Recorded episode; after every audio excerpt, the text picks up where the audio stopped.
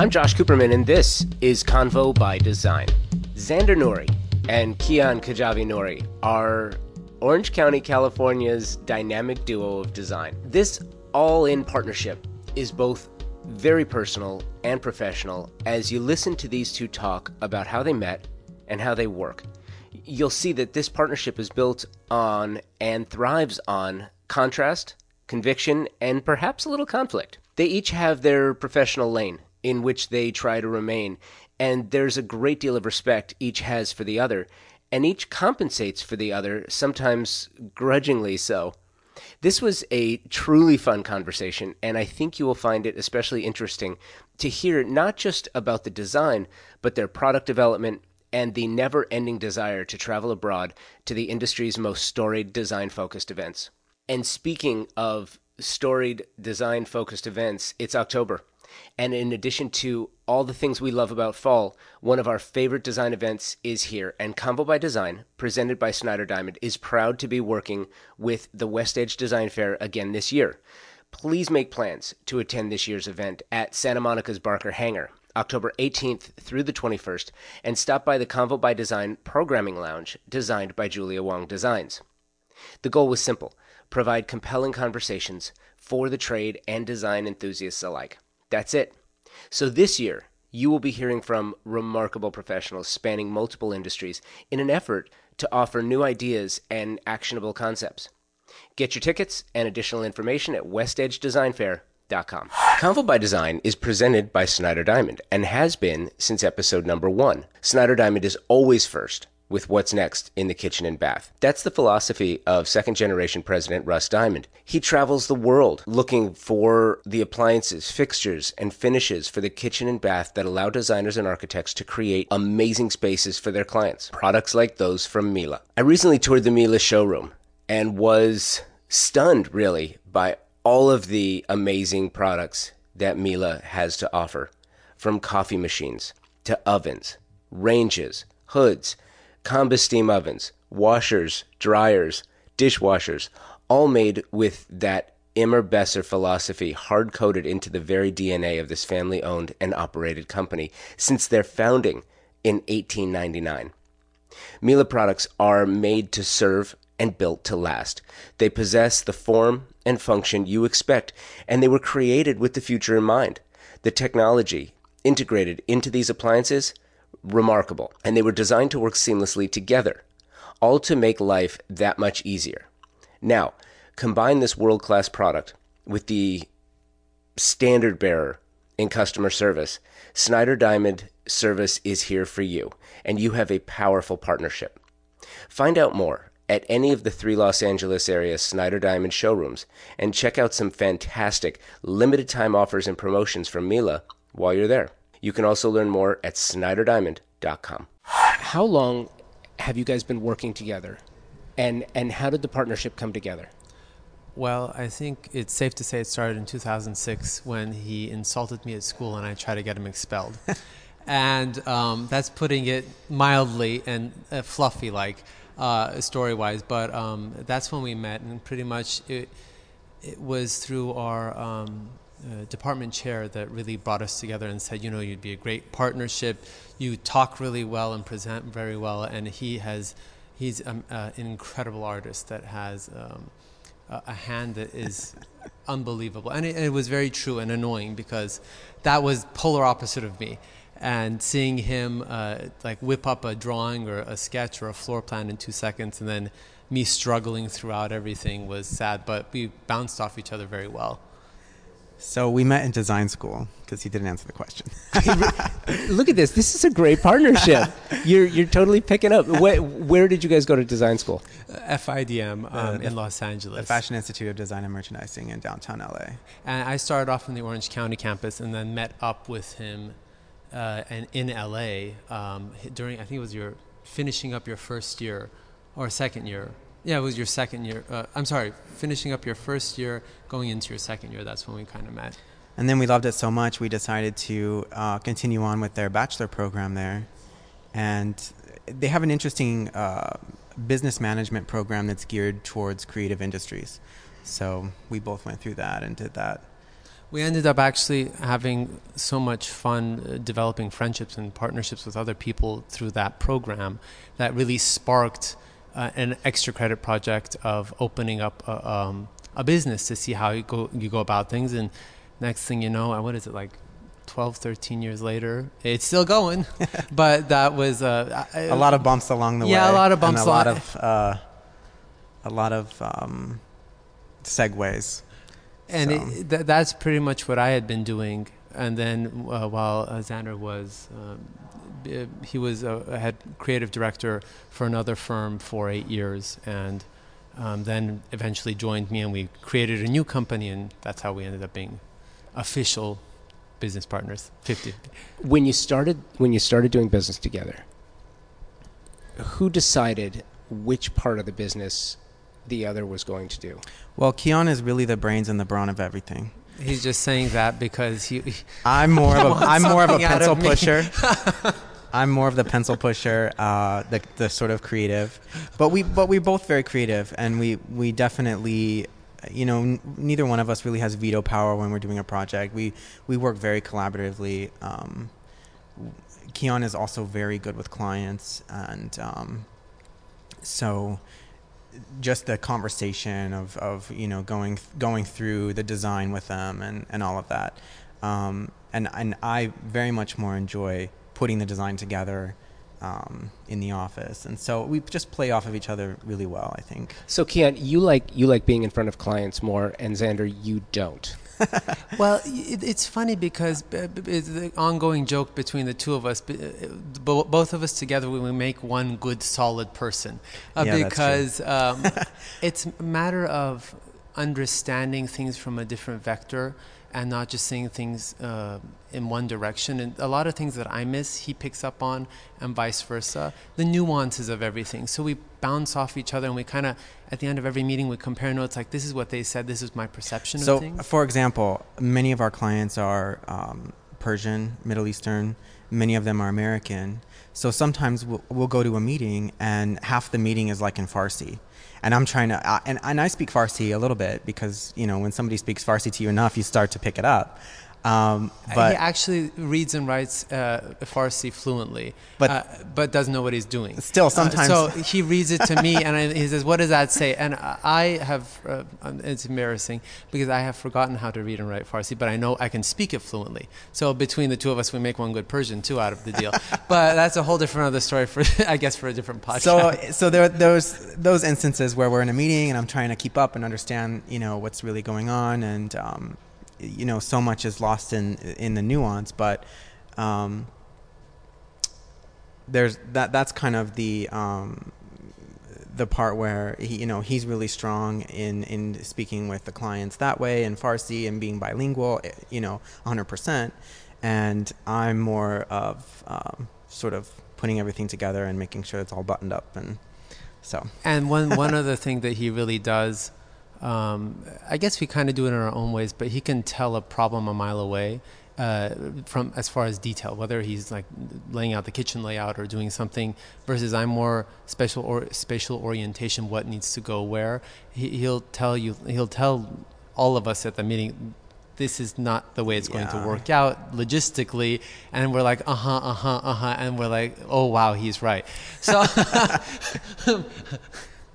as being a person as perfect as me, who's never wrong, um, you, it kind of uh, stings every now and then. But it's I'm happy to have that because it prevents a massive problem from occurring. Yeah, that's true. So, would you say you primarily work in Orange County? Is that where the pri- where the majority of your projects are? Right now, the majority of our projects are in Orange County. Yes. Newport Coast area, Shady Canyon. Those are for people who are familiar with um, uh, Irvine, Orange County um, area. It's uh, kind of nice because it's everything is very localized to our studio and. Um, you, you you sort of learn all of the CC&Rs and the, the the way that the associations work down there. There's a lot of politics that go into you know just getting additions put on homes and remodels and even getting like colors approved for the exterior and um, you know plant locations and all of that. It's all very um, controlled planned um, and planned out. Well, and I wanted to ask you about that because you know, Orange County. A lot of people, if you're if you're outside the state of California, and even in Northern California, but if you're outside of California in general, and someone says L.A., that's L.A. It's Orange County. It's the Yeah. Inland Empire. It's Ventura. This- this it's sprawling mass of y- you're there. Everything Yeah. from everything from Ventura to San Diego is L.A. Yeah, and I think Right? of that Exactly, I, exactly. I mean, sometimes I think of it like that too. Like I tell people, like we're from LA, so that they kind of know where I am. Because if I say that I'm from Orange County or Newport Beach, they don't really. They're like, and where is that? You know? Okay, well, so what I, the point that I was making though was really interesting, and, and you brought this up, and it's it's distinct to Orange County. You know, Irvine is a completely planned out community. Everything about that city. We have left turn signals. That's all I'm going to say, and boulevards that you can actually drive So- down. Nothing against LA. I'm we just love LA, out. but it's kind of an urban jungle. Like you come up here and you've got to. You've got to have your defenses on because you don't. You you've got to be ready for that person to jump in front of your car or. So wait a minute, you bring up a very very good point. You're absolutely right. There's this there's this balance that has to be reached. This this there's this dichotomy that exists where you'll have like an Irvine, for example, where you, you'll have you've got left turn signals, you've got wide streets, you've got very very similar looking neighborhoods, you've got Yeah, very lawns v- and- very and by by the way. That can be great, but it can also be homogenous. Yes, Yeah. absolutely right. So a bit boring. Yeah, It can be. It, it could be very like uh, humdrum and tiring over time. And you know, we we just did coming here today. We're like, oh my god, this is like going to a different country because uh, driving down the, the the freeway, you see so many different, so much diversity. Uh, not that's absent from Orange County, but it's a little bit more cleaned up and it's Yeah. more uniformed. We travel a ton, so we're always overseas, and Irvine's a great place, Orange County, to come back to because it's just so easy and so fresh. Um, I would say the majority of our projects are not in those like sprawling, um, homogenized communities. Most of them are in. There's a couple communities um, that are sort of coastal, that are um, much more like custom homes. I mean, they have to still meet all of those uh, Orange County requirements with the associations, but. Um, you can be more creative, um, especially with the interiors where, you know, it's kind of. And in all honesty, we do love LA. I, I was born in Cedar Sinai, right down the street. I'm uh, I grew up in Beverly Hills. He's an import. Yeah, I LA always- I accepts like to point that out to everybody. he he, you know, entered the business partnership so he can get citizenship to California from where it comes from. I'm just saying. Um, he's from Arizona originally, but uh, uh, and lived in Utah for a, a bit. But uh, this is kind of a it's a beautiful place to visit for us, but not necessarily to live in. No, you know what? I, I totally get that. And I've moved around a fair amount as well and had a house once in Texas, more than once. But this particular house was in a um, planned community. There was an association, there were CC&Rs, there were things that. Yep. Oh my goodness! You know what's funny? I don't. I don't know that I could ever live like that again. And I bring that up because it's got to be interesting for you guys because as designers, you have to deal with it. It's not your house, but you have We to, have to deal with that, Yeah. yeah. How do you manage that? Well, I mean, you just do. I mean, we've got, we're so used to it. it. We were we were just in, in Charleston, South Carolina, and they, you know, a lot of parts of the country they have the same kind of thing, but it's with the historical community and the preservation community. So in Charleston, it's even more strict because they actually regulate the colors that you can paint on the inside of the homes if you're in you know certain areas. And so I thought, oh my gosh, we have it easy. Like we just have to worry about how it looks on the outside with these associations and things. But and um, I'm embarrassed to say this, but I've actually, for uh, 14 years, have served uh, on a board or another of an So he's association. one of them. I'm one of them, but I, I did it for two reasons. Because uh, I saw that the community originally that I purchased into was falling apart, and I wanted to do something about it. And the other thing is, I was very curious about how the system works. And having an in not an insider view, but like seeing things from the other side, I have a different um, understanding and appreciation for it. Very frustrating one, but when dealing with clients, that I don't want to say gives me an edge up, but I know exactly what to do to prevent problems and make things more fluid and streamlined for them in that area of the world. And it's really interesting that you say that, and I appreciate that you do. I, I, I can share this one story because I remember it like it was yesterday. In Dallas, in a subdivision called Valley Ranch, which is where our house was, it was 1997, and we wanted a direct vent fireplace. So we didn't want the tall fireplace. We didn't want the chimney for the style of the house, and inside we wanted the ceilings to go all the way up, and we didn't want to have a chimney put in the middle Yeah. of the room, breaking it up. That we just didn't want that, and we learned about what a, you know how to make a direct vent fireplace work, and it was go out the side, and it was perfect. The vent would be right around six feet, and we had to go to a meeting, and we had to go in front of the board, and we had to fight for this while in design. And I will remember this like it happened yesterday. The dude was sitting there, and we, we explained what we wanted to do, and our builder explained how they were going to do it. And the guy looked at me, this is in Texas, and he looked at me and he said, That may be how they do it in California, Uh-oh. but that's not how we do it here in Texas. Okay, why? Because that's not how we do it here in Texas. I mean, that was the answer I got. And then one of the other members of the board said, Besides, you know, a child who's playing outside can burn themselves on the direct vent. It's six feet high. What child is gonna is gonna straddle a six foot high Yeah. brick wall to hit the vent? My Only point in is, Texas. My point is though that you have you have had to hear similar things before when dealing with boards. Absolutely. We've we've had a um, a client that wanted to put uh, balustrades in front of their house, which uh, didn't really complement the architecture or anything, but they wanted, and it was like a it was a moot point, and it was going to happen whether we involve get involved or not. And explaining that to the association when it's fully in their right to do it, getting them on board was like an act of Congress in and of itself. Um, but I, I do understand, and I, I've I've been there. I know exactly what you mean. Yeah, they look for a lot of times, like in your case, they might have just said no to you and not really had a reason because they didn't want it to become um, something that they would have to prove for everybody. Like if, if it sets a precedent, it precedent. sets a or something, precedent, yeah. So Interesting point. So you know, Xander, you and I met um, at Modernism Week, and you know that's another situation in here in California.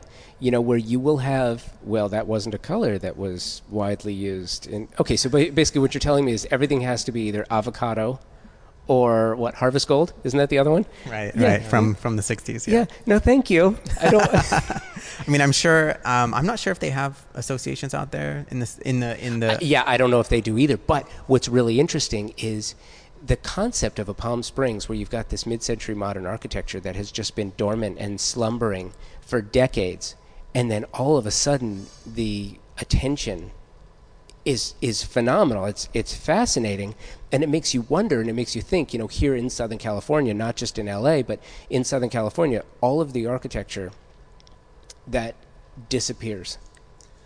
Yes, Right. and you know the funny thing is, in the past, uh, I want to say ten months, we've been in nine countries. He actually stayed in, uh, uh, practically lived in Vietnam for two and a half months, and that was one thing we were talking about uh, as far as when you go to these other places, they you they don't architecture doesn't disappear and it doesn't get remodeled, gutted, and moved on. You have a lot of continuity of it, and there's um, modifications and adaptation, but it really doesn't uh, divert Yeah. uh, very much. And when you're in, more preservation of architecture. You're starting to see it in LA. Um, and also you see a lot of beautiful architecture that is they, they think about it like this is going to be in for the long haul versus this is going to go up and in 10 years it'll be torn down um, which in middle eastern cultures is very common after four years but it's whole, that's a whole different ball of wax no, it isn't because the, the population in in those communities is fairly large here. yes So you have to kind of deal with that. How do you, as a as someone who has an appreciation for architecture and and design, how do you man- we how- always try to respect the architecture. So even if it's like a Wallace Neff style, like what you think of Orange County, um, California Mediterranean style community and architecture, you have to respect that. You can't just move in and put up like a Greek villa and uh, and so or columns or is it, and so sometimes associations on your side. So you're just kind of like, well, I'm sorry, we can't do that. and um, One thing that I love that Xander does is he goes into a space and he sits there and he lets the like the walls speak to him in a way. And I know this sounds kind of quirky and weird, but it you really want you don't want the thing you're introducing new, the new elements, to clash with the current architecture. You want to have that flow rhythm that's already there, just enhance it in different ways. So whether you pick uh, something of that same styling, but in a different texture, feeling, uh, sheen, color, whatever. But it, it still plays off of the architecture. Um, versus when you see a lot of Orange County homes, it looks like either cookie cutter restoration hardware or it fell out of uh, yeah. Tuscany, which is not nothing against that, but I mean, there's no uh, there's no diversity. Okay, wait a minute. Hold the phone for a second. Whenever someone says nothing against that, or with all due respect, yeah. or I don't mean to be insulting, let's be honest for a second. 80s Mediterranean, there is something wrong with that. There's a lot of things wrong with that. And yeah. part of part of the benefit here is that you know you guys are, you're on the front lines. You have an opportunity, and and I I we've talked about it. You know I've seen it. You you want to fix that, and you try, and it's not always it's not always easy. But and that's that was one thing I was going to ask you guys about your partnership and about the the manner in which you work with clients.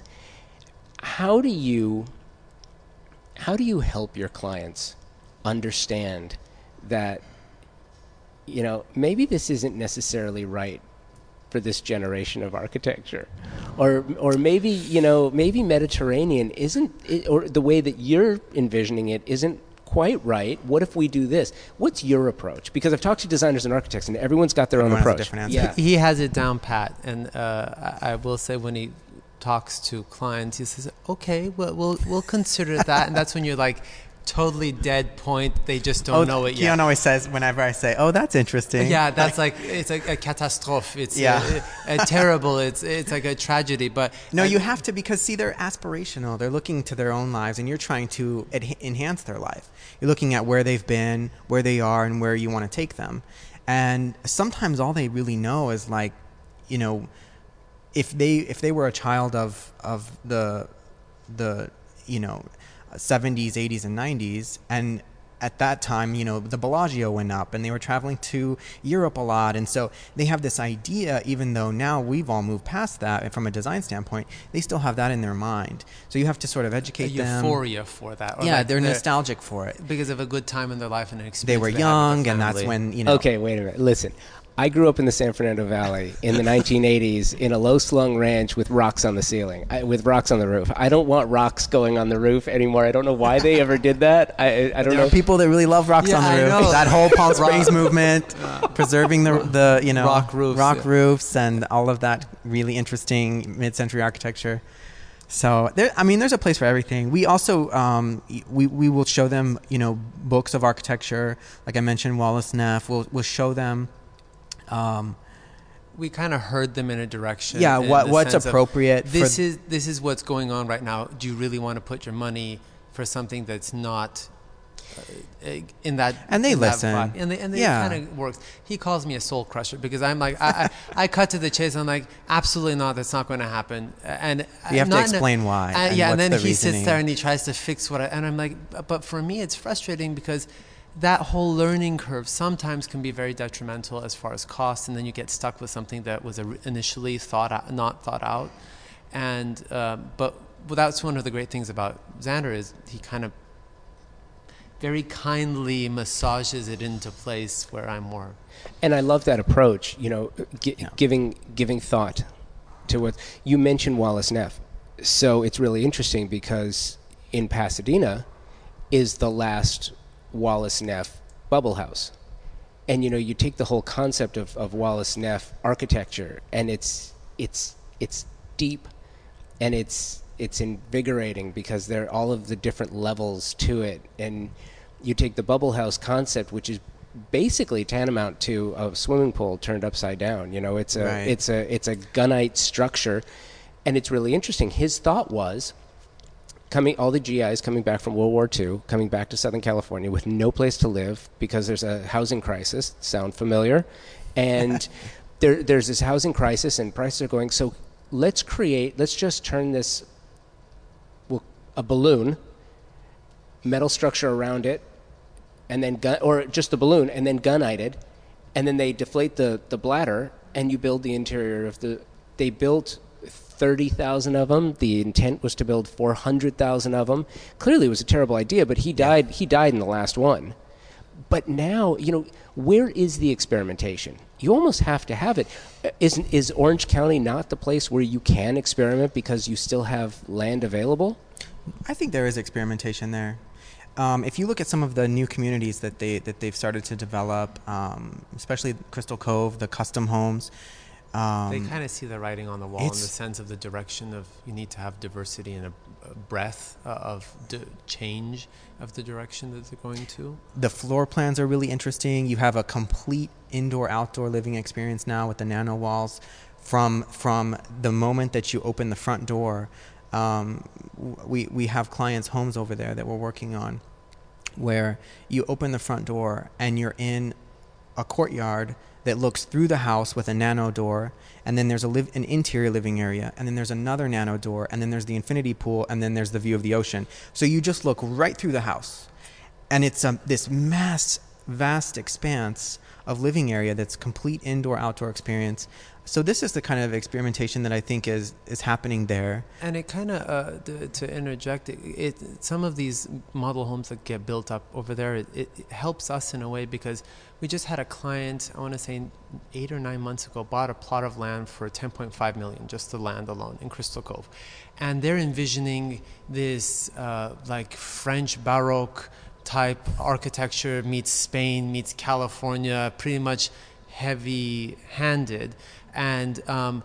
we're like, listen, you need to look at the argument. This is one of the examples of have. guiding them. Yeah. And and uh, so uh, sometimes people are very visual in the sense that even if you tell them, show them, draw it, it doesn't make any sense to them. But if they walk a space with a similar price point and uh, vantage point and everything, they kind of it clicks right there for them. And we took them uh, two streets up with just this model home that just opened up, and it was going for 13.5 million. They see it, they love it, and now they want to do the verbatim copy. And I'm like, well, no, no, no, no. We need to like not go this way, not go that way. Have a, a you know, have your voice expressed into the architecture of the house. However, um, it needs to have a little bit of diversity and more uh, modernism, mo- modernization, so we can kind of mix the two. Uh, and kind of come with a, nor- uh, a natural approach to. I think, I think you can do any style of design, um, and somehow make it fresh and and clean. Um, I, I'm not sure how to articulate it into words or describe it, but for example, we have a project that we're working on right now in Pelican Ridge, and it's it's um when was the home built? Two, I think 2006. No, maybe I'm sorry, 2003, I believe. So this is the kind of community where you've already had sort of a generation of home ownership and it's starting to change over. So the community is sort of aging and it's sort of at that point where it's ripe for um, remodel and interior designers to come in with the second homeowners and these homes are huge and they have gorgeous views of the ocean great lots beautiful um, uh, um, mature landscaping. And the homeowners love really opulent kind of feeling and design. They love crystal. rich, rich. they love gold. They love um, you know, high tones, sheen materials, which are trending lots of stone. Also. It's not like something that they're pulling out of the air. And, and we have been really blessed to have incredible clients. They're really understanding and caring and loving. They've become like part of our family. Yeah, we always become like family yeah. to them. Knock on wood. I don't want to jinx yeah. it. but there, you can do all of that. And I think if you do it in a really edited way, it's still relevant and really beautiful um, and somehow fresh and kind of modern you can mix. It's about. I just read something in the recent Arch Digest about the the only way to really truly design a home is to live in it for years, and it takes time to design it. Well, as designers, we don't live in the home, so you have to assemble it and have that vision, um, you know, early on. Um, so, I don't know. I think so so much of of designing is editing and and what you don't put in, right? And um, we, we tell our clients all the time, you know, you're not you're not necessarily paying us to specify and select things. You're te- we're you're paying us for us to tell you what not to do, what big mistake yeah, not to make. You know, in a, in a lot of cases, to prevent uh, like a, a, catastrophe from occurring. Of like, oh, yeah. I love this, I love this, I love this. Put it all in one room. And, oh my God, that's what, what just happened here. Yeah, what just uh, happened. But and having the the backdrop of uh, the knowledge of one of Xander's like wheelhouses is product development.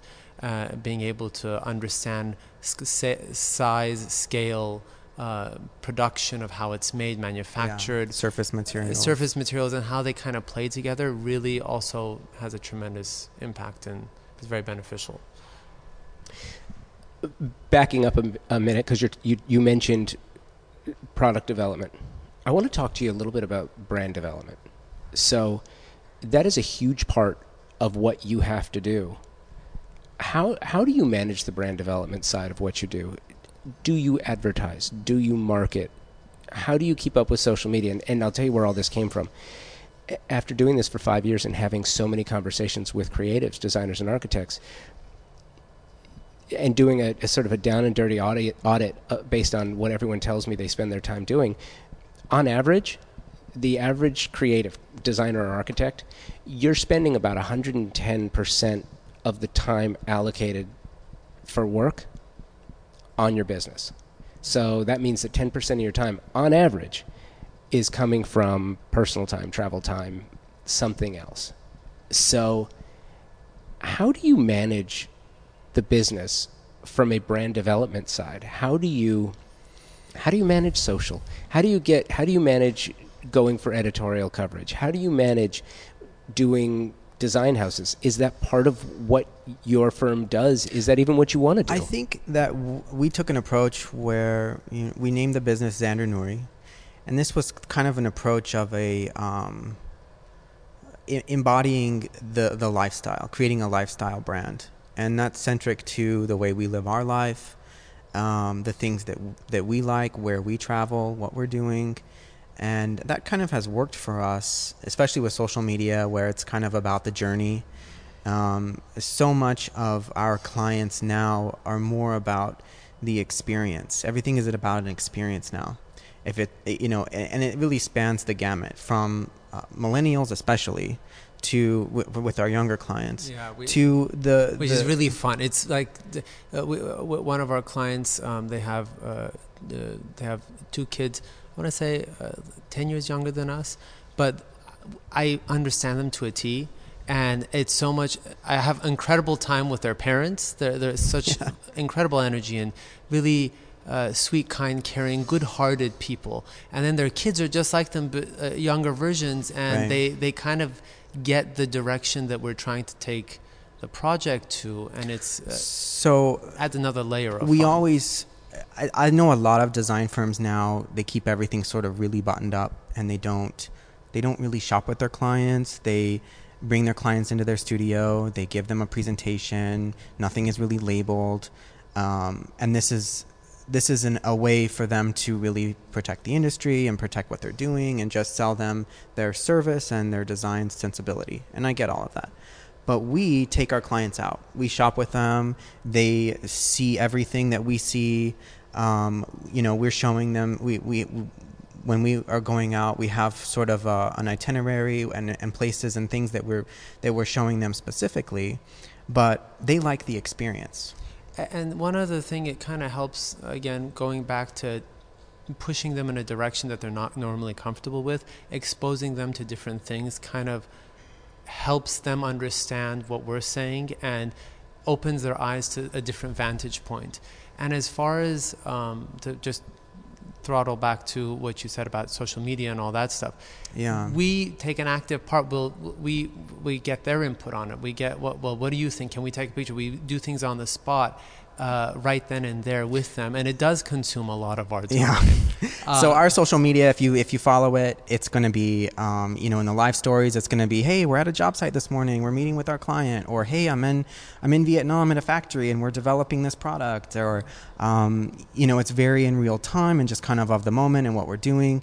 It's um, not really planned, which is sometimes to our detriment because yeah, I, I see other people's uh, marketing curated, and, perfect. Yeah, everything gorgeous. is very, very. and we're like sloppy and all over the place. Yeah, but it's just all authentic. Of a sudden you get a picture of uh, uh, one of my daughters, and you have one of this. It's like kind of schizophrenic, but I, I feel like it's more natural. Yeah, it's just authentic to us and what we're doing, and um, so we I, I, think we have a lot to learn in that area. I would like to really we don't have grow, you know, and understand, you know, how to. Um, we're kind of a one-stop shop. We do everything ourselves. Yeah, eventually, probably we'll work with some with some great agencies, and we'll you know develop um, more editorial and all of that. But yeah, um, how many jobs, how many projects do you guys think you work on on an average year? This year we have uh, we have four developments. So we have two. It's kind of really three avenues. We have interior design, residential. Uh, we have the product development side of it. Uh, we have uh, development projects. So uh, where we're smallest is like nine units.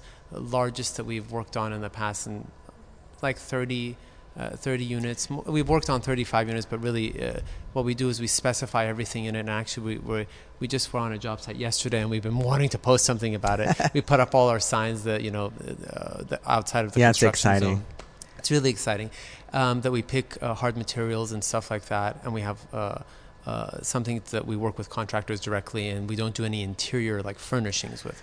Then we have the interior design side of it, which we try to get one to two projects so we can spend more time with the yeah, clients. Yeah, and they're large projects, so it takes a lot of time. He thinks that I, they're they're kind of uh, they're more medium sized, they're like four to five thousand square feet.